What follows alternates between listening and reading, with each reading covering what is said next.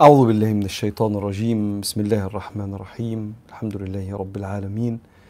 الصلاة والسلام على سيدنا رسول الله صلى الله عليه وآله وسلم. اللهم صل أفضل صلاتك على أسعد مخلوقاتك سيدنا محمد وعلى آله وصحبه عدد معلوماتك ومداد كلماتك. كلما ذكرك الذاكرون وغفل عن ذكره الغافلون. اللهم صل وسلم وبارك على سيدنا محمد كما ينبغي لقدره ومقداره العظيم. بسم الله مستمرين مع حضراتكم في live يوم السبت. مستمرين مع حضراتكم في خاطرة آه، حكم تاج الدين أحمد ابن عطاء الله السكندري ثم بعد كده نجاوب على أسئلة حضراتكم اللي بتبعتوا لنا باستمرار على ال social media كل مرة بنتقابل مع بعض بناخد حكمة أو أكتر من حكم تاج الدين أحمد ابن عطاء الله السكندري. عشان نرتقي مع بعض في طريق السير إلى الله. لغاية ما نوصل مع بعض للتحقق للعيشة بشكل حقيقي في معنى لا حول ولا قوة إلا بالله. ومعنى قل إن الأمر كله لله. إليه يرجع الأمر كله فاعبده وتوكل عليه.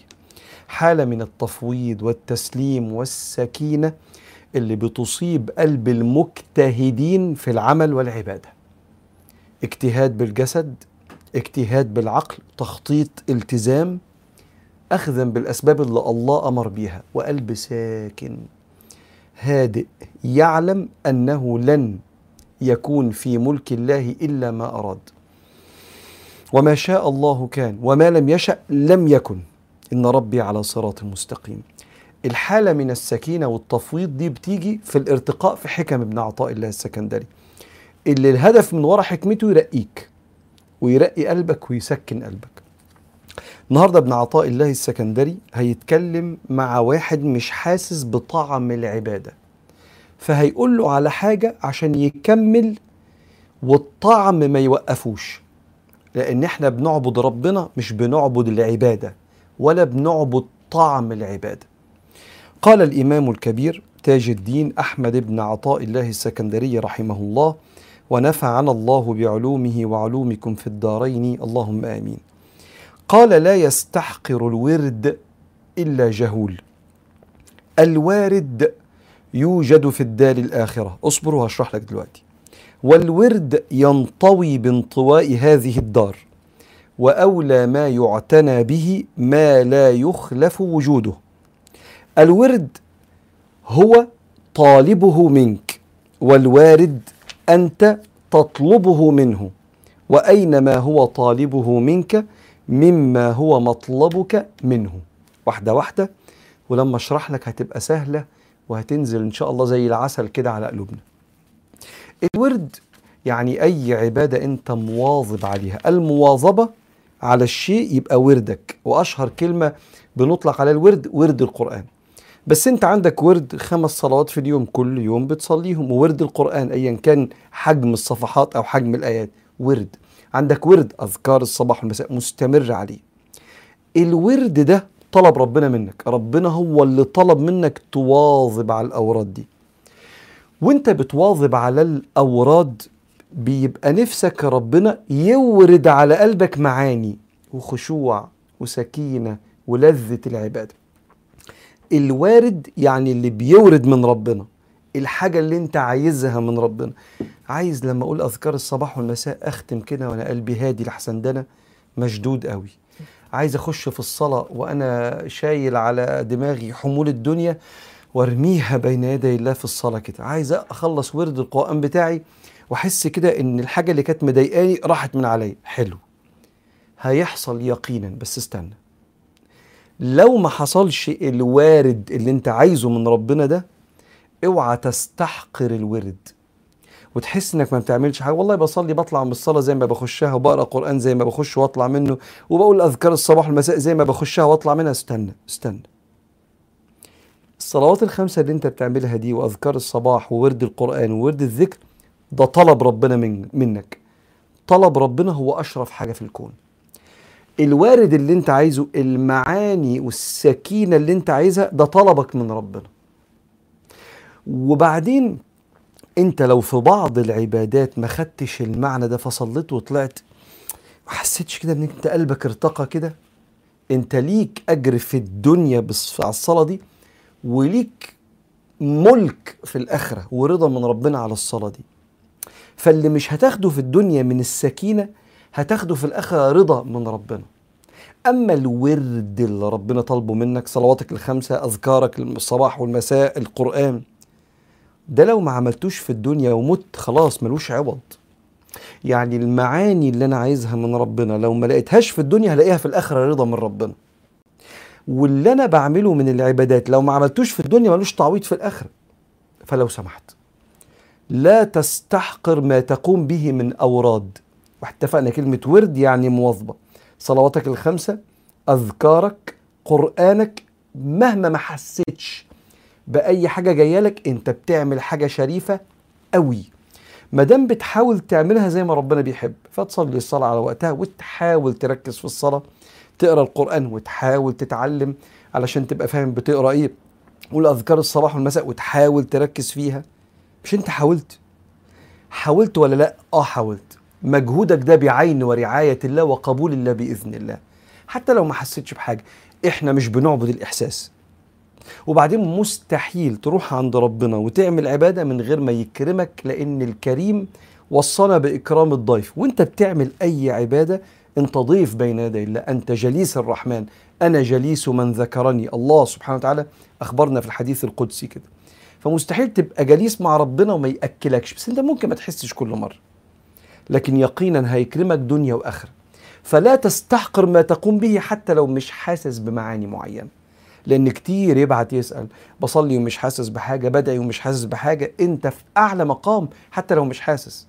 وبكرة إن شاء الله تجيلك المشاعر دي. وبعدين تروح منك وبعدين تجيلك وتروح منك وتجيلك هذا شأن الله معك دي إرادة ربنا معاك أما أنت مكمل. لا تستحقر الورد. لأنك لو فوتت أورادك مش هتعرف تعوضها في الآخرة. أما لو فاتك معاني هتاخدها في الآخرة بعد كده. شفت الشرح ده؟ تعال نقرأ مع بعض الحكمة تاني.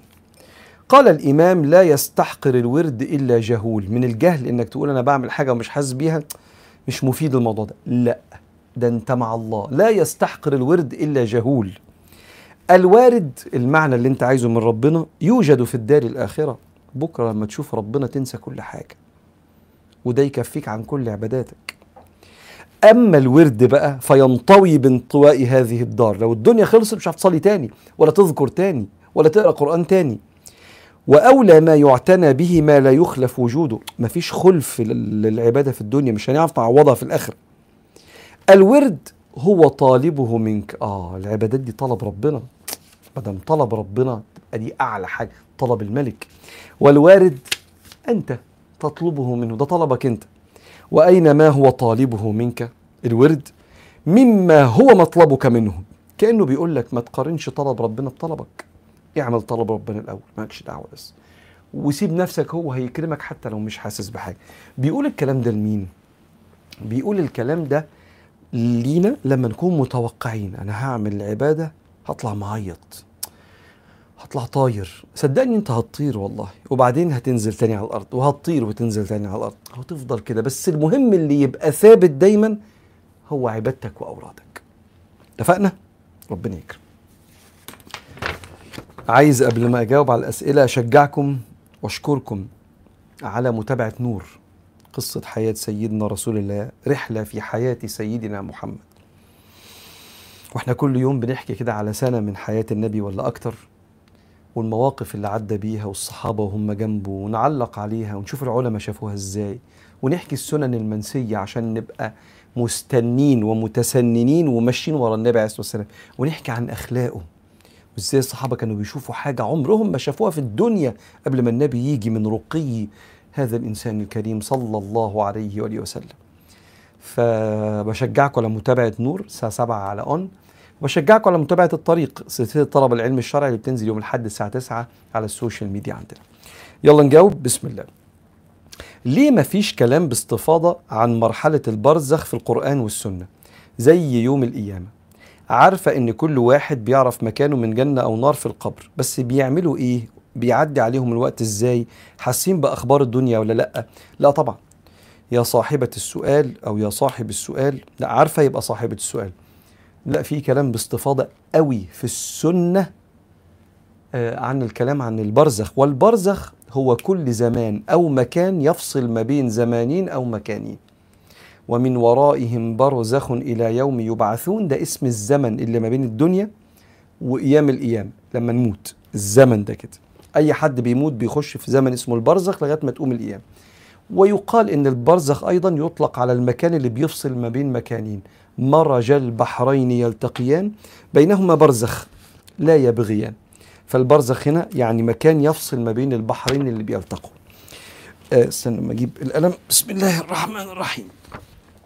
فلا في استفاضة. لا طبعا في استفاضة. بس الاستفاضة أكتر في السنة. زي ما في أشياء كتيرة في ديننا القرآن جه مجمل فيها يعني كلام اوفرول عام ثم جت السنة تفصل. فصلت السنة إن الإنسان قبل ما يموت بيبشر برضوان من ربنا فيطمن ينزل القبر. ولما بينزل القبر بيجوا أحبابه وأصحابه يزوروه ويقعدوا معاه يونسوه وبيقعدوا في القبر يتكلموا عن أحوالهم في الدنيا وبعدين يقعدوا ست سبع ساعات وتقوم القيامة عليهم كأنهم يوم يرونها لم يلبثوا في القبر إلا عشية أو ضحاها. العشية دي من الظهر للمغرب والضحى من الشروق للظهر. فدي بتاع ست سبع ساعات. يعني النهارده الشروق ستة ونص سبعة الا تلت والظهر واحدة. دول ست سبع ساعات. ونفس الكلام واحدة والمغرب سبعة أدي ست ساعات هو كمان. فلا وبيعرفوا أخبار الناس اللي في الدنيا لما نروح نزورهم وربنا بيعرض عليهم أعمالنا الصالحة اللي بنبعتها لهم. فلا ده هم متصلين جدا جدا بأهل الدنيا. وإحنا عندنا حلقات في حائر وحلقات في آه، رحلة حياة وحلقات في آه، رميم بتتكلم على الموضوع ده. ياسمين بتقول لي أنا ليه حاسة إن أكتر ناس بتشتغل مش بتلاقي النجاح اللي غيرها من الموظفين اللي بيمشوها بالحب. ساعات بحس إن ربنا نسيني أو مش بيحبني عشان مش بلاقي المقابل على اجتهادي في الشغل مع إني بعمل اللي عليا وزيادة. مع العلم إن ربنا حارمني من نعمة الخلفة هو فين العوض؟ شوفي يا ياسمين اولا ربنا معاكي ويقويكي ويرزقك من واسع فوق ما تتمني. لكن دي مرحلة من حياتك انت حكمتي بيها على السابق واللاحق.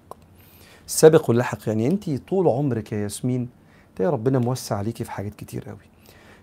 اتولدتي في بيت وذاكرتي ونجحتي ولقيتي شغلانة فحياتك الأصل فيها ده ما أعتقده يعني. العافية والتيسير والسلاسة كده والستر. جيتي في مرحلة معينة تعبتي ولقيتي الناس اللي عندهم مثلا وسايط أو ايا كان أو معارف واخدين فرصتهم أكتر منك. فكأن الموضوع ده جه قدام عينيكي كده عارفه أنا حاطط صباعي قدام عينيكي مش شايف أي حاجة.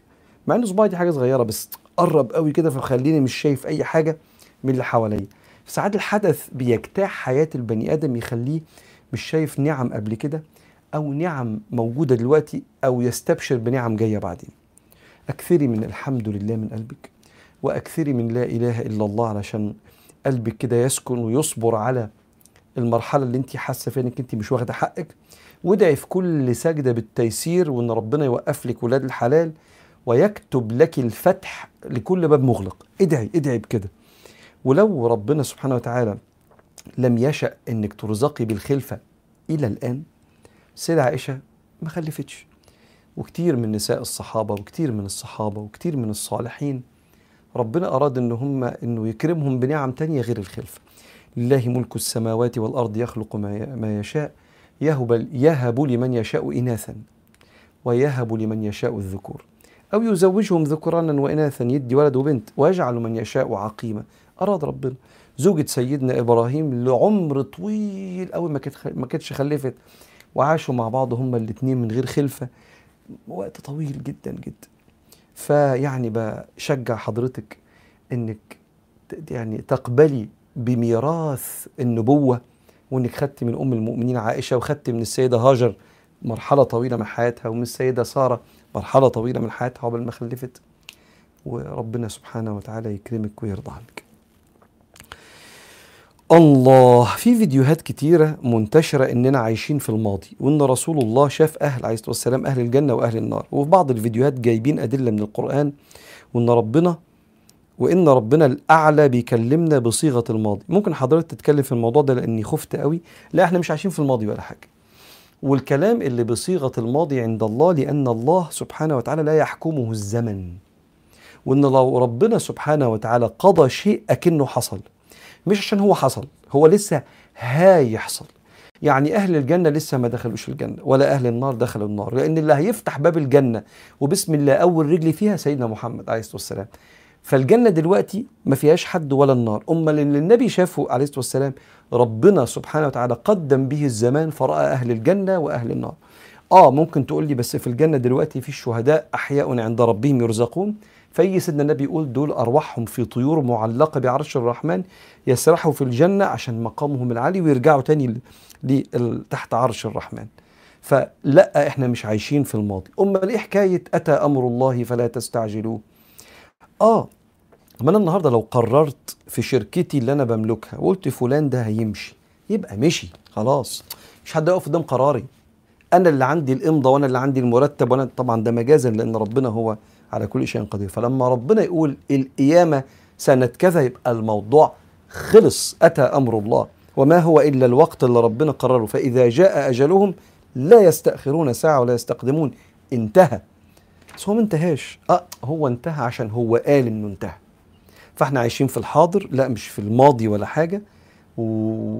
واللي بيحصل دلوقتي نزول أمر الله وقدر الله ولسه في حاجة اسمها المستقبل هيجي في أقدار من ربنا هتنزل. فلا إحنا في هيرا ناو زي ما بيقولوا هنا, هنا والآن واللي جاي مننا ده المستقبل يعني. إحدى الداعيات الإسلاميات قالت إن طول ما الإنسان بيفتكر الذنب يبقى ربنا ما غفرهوش. طول ما الإنسان الداعية دي بتقول كده طول ما أنت بتفتكر الذنب ربنا كده معناه إن ربنا ما غفرهوش. هل الكلام ده حقيقي؟ لأنه مرعب جدا لأني حتى لو استمريت في الاستغفار بفتكر الذنب يبقى ما اتغفرليش دائما أي شيخ أو أي داعية أو أي أي متحدث في الدين إذا تكلم يحتاج أن يتكلم إما بآية أو حديث أو قول للعلماء فهموه من الآيات والأحاديث. أنا لا أعرف لا آية ولا حديث بتحكم على الله إنه ما سامحش. إلا آية واحدة ربنا سبحانه وتعالى قال لنا فيها أمر رباني قال إن الله لا يغفر أن يشرك به ويغفر ما دون ذلك لمن يشاء. سورة النساء. وبالتالي السيدة الكريمة الداعية الإسلامية ما سمعتهاش ممكن يكون حضرتك فهمتيها غلط ولو هي قالت كده يبقى هي مطالبة تثبت الكلام ده لأن الكلام ده إحنا ما تعلمناهوش. والحكم على الله إنه ما سامحش إنسان لا ده أصلا ذنب من الذنوب. إن الواحد ربنا ما غفر تألى عليا. الحديث يقول كده ربنا بيقول لواحد قال لواحد والله ربنا ما هيرحمك قال له أنت بتحلف عليا ليه؟ أنت ليه بتحكم عليا؟ قد غفرت لأخيك وأحبطت عملك. كما في الحديث. فالسيدة الكريمة اللي قالت كده محتاجة تراجع كلامها ولو حضرتك ممكن تراجعي الفيديو يمكن تكوني فهمتيها غلط. لكن لا ده ساعات تذكر الذنب بيساعد الإنسان ان يتجو يتكون جواه طاقة فرار من الذنب ده. إحنا بس بنقول للي بيفتكر ذنبه يفتكره برحمة فما يجلدش نفسه وما يعني إيه يفتكره كده فيتوب إلى الله. ولو تاب خلاص مش ينسى الذنب يطمئن لمغفرة الله. لكن الكلام ده أعتقد إنه مش صح. ليه حرام الراجل اللي خاطب يلمس إيد خطيبته؟ إحنا عندنا يا شباب أجسادنا جزء من أملاك ربنا لأن ربنا بيملك كل شيء. وديننا دخل في كل حاجة درجة إنه علمنا إزاي نخش الحمام وإزاي نتنظف. كان اليهود يقولوا كده لسيدنا النبي بني إسرائيل. ده نبيكم علمكم كل حاجة حتى زي لما تطلعوا من الحمام تنظفوا نفسكم. هم كانوا بيقولوا كده يعني. كأنه بيقول ده الدين دخل في كل تفاصيل حتى التفاصيل البيرسونال الشخصيه قوي. وعلمنا نحلق شعرنا حلقات نبعد عنها عشان اسمها القزع مش مناسبة. وعلمنا نعمل إيه في شنبنا وفي دقننا وفي لبسنا. آه آه. كل حاجة ربنا اتكلم فيها وده من كرم ربنا علينا. يقول لك يعني كل حاجة يعني لازم ربنا يقول يا فندم ده شرف لينا إن ربنا وجهنا في حاجة.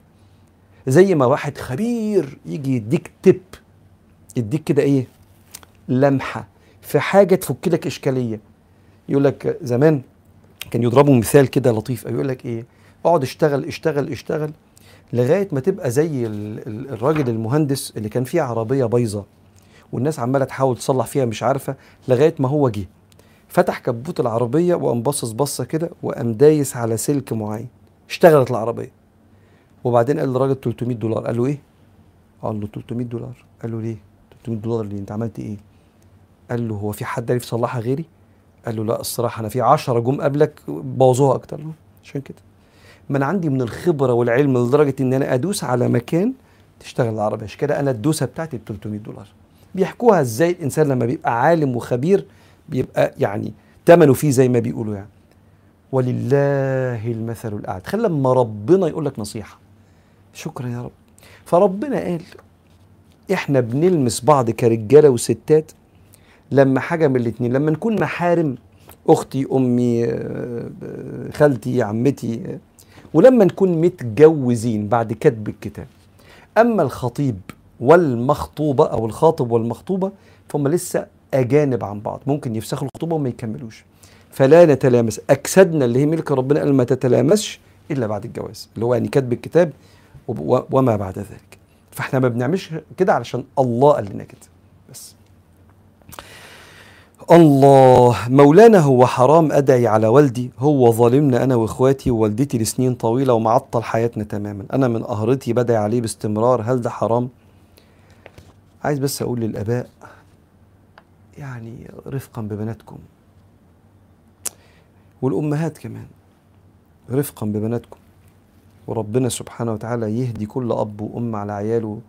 يربوهم برحمة واهتمام وإكرام. والحقيقة إن ده 90% يعني من كل عشر أهالي في تسعة كويسين وفي حد ممكن يكون بيظلم. فبوجه أنا الكلام للواحد ده أو الواحده دي.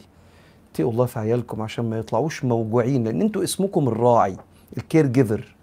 الراعي ده لما بيهمل عياله بتطلع العيال حاسة إن ملهاش قيمة. إذا كان أهم حد أنا المفروض في عينيه حاجة كبيرة ما اهتمش بيا يبقى أنا ماليش لازمة قوي لدرجة إن أكتر حد بيحبني ما حبنيش يبقى أنا فاضي قوي من جوه. فيطلع عندهم مشاكل كبيرة قوي في العلاق- العلاقات بسبب الموضوع ده. إلا من رحم الله وعصم واشتغل على نفسه واكتشف ده وتعافى من الأثر ده. ودول كتير الحمد لله. لكن بقى لو هكلم صاحبتنا صاحبة السؤال بلاش تعملي كده. مش عشان حرام ولا حلال عشان أنت ما تستهليش قلبك يتملي بدعوة مليانة مرارة ووجع على والدك. لما أبو سيدنا إبراهيم سيدنا إبراهيم دعا إلى الله قال له اطلع بره يا إما هجيب الطوب وارميك بيه لغاية ما تموت. قال له آه لئن لم تنتهي لأرجمنك الرجم أضربك بالطوب لغاية ما موتك. واهجرني مالية اطلع بره. قال له سلام عليك. قال سلام عليك. سأستغفر لك ربي. إنه كان بي حفيا وأعتزلكم. خلاص مش وأعتزلكم وما تدعون من دون الله وأدعو ربي. عسى ألا أكون بدعاء ربي شقيا. فنص يعني وصيتي لحضرتك لا ما تدعيش على أبوكي بلاش. ادعي إن ربنا يهديه ويقويكي على تحمل اللي بيحصل منه ده. الله يا سلام على عظمة السؤال اللي جاي. هو مش أغلب أو كل الأسئلة اللي بتتسأل كان في ناس بتسألها للنبي عليه الصلاة والسلام فليه بناخد فيها إجماع الفقهاء أو العلماء؟ مثلا الرسول قال عليه الصلاه والسلام ورضي الله عنها حيضتك ليست في يدك. وذكر أن القرآن لا تلمسه الحائض. فأكيد وقته في حد ساله عن سؤال شبه سؤالنا. قصدي إن الأحسن نرجع للي النبي قاله نصا مش رأي الفقهاء فيه. الموضوع ده محيرني وخايف يتفهم غلط. صلي على النبي يا صاحب السؤال. النبي عليه الصلاة والسلام لو اتاخد كلامه المباشر منه أو الكلام من القرآن يحتاج لفهم كلام النبي. إحنا عندنا منطوق النص وعندنا مفهوم النص وعندنا تطبيق النص. ودي فايدة العلماء اللي أفنوا حياتهم في فهم كلام الله وفهم كلام سيدنا رسول الله. يعني لما ربنا سبحانه وتعالى يقول لك يا أيها الذين آمنوا إذا قمتم إلى الصلاة فاغسلوا وجوهكم الوجه ده منين لفين وأيديكم إلى المرافق. فين المرفق ده؟ وامسحوا برؤوسكم كل الراس ولا حتة منها. وأرجلكم إلى الكعبين. فين الكعب ده؟ فأنت محتاج عالم في اللغة العربية يشرح لك.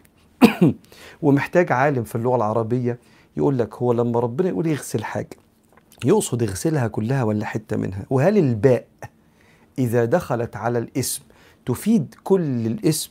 ولا بعض الاسم. فهل برؤوسكم ثلاث شعرات زي الشافعية ما بيقولوا بحتة؟ ولا ربع الرأس زي ما الأحناف بيقولوا؟ ولا كل الرأس زي ما المالكية بيقولوا؟ وهذا الخلاف في فهم منطوق. منطوق يعني النبي نطق قال إيه؟ الغسل الجمعة واجب على كل محتلم. فأنا محتاج دلوقتي أعرف يعني محتلم يعني قام من النوم محتلم؟ طب ما كلام عادي. طب ما إحنا عارفين إن أي يوم الجمعة أو الخميس يقوم محتلم لازم يغتسل. قالوا لا ده محتلم في اللغة يعني بالغ. مين اللي قال كده؟ العلماء. الصحابة علموا العلماء كده تلامذتهم وتناقلها الأجيال. وكلمة واجب دي بتاعت النبي يقصد واجب يعني فرض زي الصلاة كده. فاللي ما يغتسلش يوم الجمعة لو كان بالغ كلمة محتلم هنا يعني بالغ. يبقى حرام. قالوا لا ده إجماع الأئمة الأربعة. كلمة واجب يعني هنا واجب في مكارم الأخلاق يعني مستحب. يعني كلمة مستحب اللي هي أقل من واجب ينفع النبي يقول واجب وهو يقصد مستحب؟ أيوه لأن الأمر النبوي ليه كذا مستوى. طب أقول لك على حاجة تانية. أنت عارف آية فرض الزكاة؟ ربنا بيقول خذ من أموالهم صدقة تطهرهم وتزكيهم بها. دي آية فرض الزكاة. أبو هو سماها صدقة أما هو ساعات الصدقة؟ هي الزكاة في القرآن. بسم الله الرحمن الرحيم. إنما الصدقات يعني الزكاة. إنما الصدقات للفقراء والمساكين والعاملين عليها والمؤلفة قلوبهم التمن. إيه ده؟ ده أنا محتاج حد يقول لي كلمة صدقة هنا مش يعني الصدقات اللي هي السنة النافلة. دي الزكاة اللي هي ركن الثالث من أركان الإسلام بعد الصلاة والشهادتين. إحنا محتاجين العلماء. ليه بقى يا صاحبي؟ لأن اللي ميع الدين واللي شدد الدين الاتنين دخلوا على القرآن والسنة بس مش بفهم العلماء. عشان كده إحنا ما بنتخضش. لما نلاقي النبي قال كلام بس جه العلماء المجتهدين فهمونا إن الكلام ده مش بالمعنى الدايركت المباشر اللي فهمته من النبي. فيجي واحد بيقول يعني النبي يقول كده وأنتوا تقولوا لأ؟ ده مستحب مش فرض. أيوه هم فهموا منه كده لقصد النبي عليه الصلاة والسلام حاجات إحنا كعوام ما درسناش العلوم اللي تفهمنا كلام النبي وكلام ربنا سبحانه وتعالى محتاجين نسمع من العلماء. فلا يا صاحب أو يا صاحب السؤال بناخد رأي الفقهاء في فهمهم لكلام النبي وكلام ربنا سبحانه وتعالى. صلى الله عليه سيدنا محمد. سارة بتقول لي هل الشكوى فعلا لغير الله مذلة؟ لو قعدت مع حد قريب مني شكيت له وعبرت عن عدم رضاه يعتبر ذنب؟ لا هي الشكوى مش غير لغير الله مذلة دي ده كلام لأهل الخبرة يعني. لكن هي مذلة لما اشتكي وأنا متصور إن حد هينجدني غير ربنا. فأضع قضيتي ومشكلتي بقلبي بين يدي البشر. لا أنا بشتكي لحد يواسيني ويطبطب عليا. ولا بد من شكوى لذي مروءة. يواسيك أو يسليك أو يتوجعه الشاعر يقول كده ساعات أنت بتحتاج تقعد بين ايدين حد تقول له عندي مشكلة. يقول لك معلش انصحك. يقول لك كلنا حصل لنا الموضوع ده. فتحس إنك مش لوحدك. يقول لك أنت عارف يحكي لك قصة كده فتصبرك. لا يجيب لك حل ولا يقول لك حصلت للناس كلها. يجيب لك قصة كده إيه تصبرك عن الصبر مثلا وعن الأجر. فتتسلى يعني يعني تصبر كده لغاية ما المشكلة تتحل. فلا بنشتكي بس مش بنشتكي في كل قعدة. بنشتكي لمن نتوسم فيهم النصيحة الصادقة. الله. فوزي بيقول لي لو حد اغتاب حد قدامي هل يجوز إني أقول للشخص ده اللي اغتابوه من باب إني بحذره منهم لأنهم هم مش كويسين وبيتكلموا عليه في ظهره. في أغلب الأوقات لا يا سيد فوزي لأن نقل الكلام بغرض الوقيعة ده اسمه النميمة ودي من الكبائر. يعني إلا إذا كان في ناس بتتآمر بقى على حد في الشغل علشان يسرقوا مجهوده وحاجة هيبقى فيها ضرر كبير هيحصل أو ناس بتتفق تسرق حد فأنت محتاج تقول له ابقى اقفل الدرج بتاعك كويس لأني سمعتهم بيتفقوا عليك حاجات نادرة. لكن حد اتريق على حد على لبسه على شكله على أكله على طريقته لا ما بنعملش كده. مش بننقل الكلام ده لأن يعني إيه كان الصالحين لما حد ينقل لهم الغيبة يقول له يعني إيه يعني شيطانك غلبك شيطانك وشيطانه شيطانه غلبه إنه اغتابني وانت شيطانك غلبك انك نقلتني. وكان دايما الصالحين يقول ما حدش ينقل لي الكلام اللي بيتقال عني حتى أكون سليم الصدر تجاه الناس. فبلاش يا صديقي. جهاد بتقول حضرتك قلت في درس العقيدة إن ربنا مش موجود في مكان محدد ولا جهة معينة. هل معنى ده إن إحنا لما بندعي نبص للسماء ده حرام؟ لا يا جهاد. الله موجود لا في مكان. لأن المكان ده حيز والله مش جسم عشان يحل في مكان. لو أنا قلت ربنا في السماء ده اسمه حلول واتحاد. حلول واتحاد دي من أحد أكبر بدع العقيدة إن ربنا حل في السماء. والعلماء بيقولوا هنا أكتر من حاجة الحاجة الأولانية طب وأين الله كان قبل أن يخلق السماء؟ والسماء بناء. أأنتم أشد خلقا أم السماء بناها؟ فربنا كان بره السماء بعدين دخل في السماء بعد ما خلقها حاشاه. الله ليس جسما حتى يحل في الأشياء فتبقى السماء بتحيط بالله. إنما الذي في السماء هو سلطانه وملكه وأمره كما يقول أهل التفسير في اللغة. وارجعوا للتفاسير للعلماء. وأولوا هنا فكرة أأمنتم من في السماء؟ من في السماء ملكه وسلطانه وأمره وليس هو بذاته في السماء. فلما بنبص للسماء بيسموها جهة العلو علو المكانة. مش إن ربنا هناك في الحتة اللي هناك دي زي ما قال الإمام الطحاوي إمام أهل السنة لا تحويه الجهات الست. الله مش في جهة كسائر المبتدعات. طيب آه، ناخد سؤال كمان. حلو السؤال ده. أنا ملتزمه الحمد لله ولكن جوزي مش بيصلي ومش بيصوم في رمضان. آه، ي- آه، يآمن في وجود الله. آه بيؤمن بربنا بس لكن لا يؤمن بالأديان. هل هذا الزواج شرعي؟ وهل سأحاسب إذا كان الأولاد يحملون أفكار أبوهم؟ طبعا اللادينيين فئة من البشر موجودين وسطنا بيؤمنوا بوجود إله لكن يشوفوا إن الأديان دي فرقت ما بين الناس وإن دول مجموعة بشر الأنبياء ادعوا النبوة لجذب سلطة معينة ليهم وبعضهم كان مرضى نفسيين حاشاهم صلى الله عليهم جميعا وسلم وبيتهيأ لهم حاجات وكده. فيقولوا لا إله إلا الله في رب بس مفيش أنبياء مفيش أديان. وطبعا أنا مش عايز وأنا قاعد في بيتي أكفر وأطلق الناس. عايز حضرتك تاخدي السؤال ده وتروحي بيه لدار الإفتاء في بلدك. يبدو إن حضرتك مش مصرية روحي لدار لو أنت في مصر روحي لدار الإفتاء قولي لهم جوزي بيقول كذا وكذا. هل إحنا لسه زي ما إحنا ولا لأ؟ لأن في بعض الأفكار حتى لو كفرية الإنسان بيحتاج يراجع فيها ولا يطلق عليه. لفظ كافر كده على طول. موضوع التكفير ده موضوع كبير لا يملكه إلا العلماء والقضاة. وبالتالي آه، روح لدار الإفتاء عندك في بلدك واسأليهم عشان يسالوكي شوية أسئلة كده عن جوزك. ما بقاش أنا قاعد كده ورا الكاميرا بطلق الناس وأكفرهم. دي حاجة وحشة. الله. النبي كان غني ولا فقير؟ لأن حضرتك قلت في حلقة نور اللي فاتت إن السيدة الربيع إدت للنبي عليه الصلاة والسلام شوية أكل فردها رد الطبق ده ملء كفيه ذهبا. يعني الطبق راح له فيه خيار ولا قتة رجع لها مليان ذهب. اولا العلماء يقولوا ما تقولش عن النبي فقير لأن كلمة فقير دي آه، لا تطلق على سيدنا رسول الله. إحنا اللي فقراء لما يكون معناش فلوس.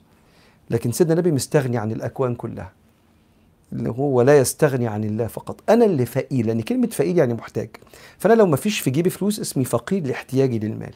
النبي لو معهوش فلوس ليس فقيرا عليه الصلاة والسلام لأن الذي يفتقر يعني الذي يحتاج.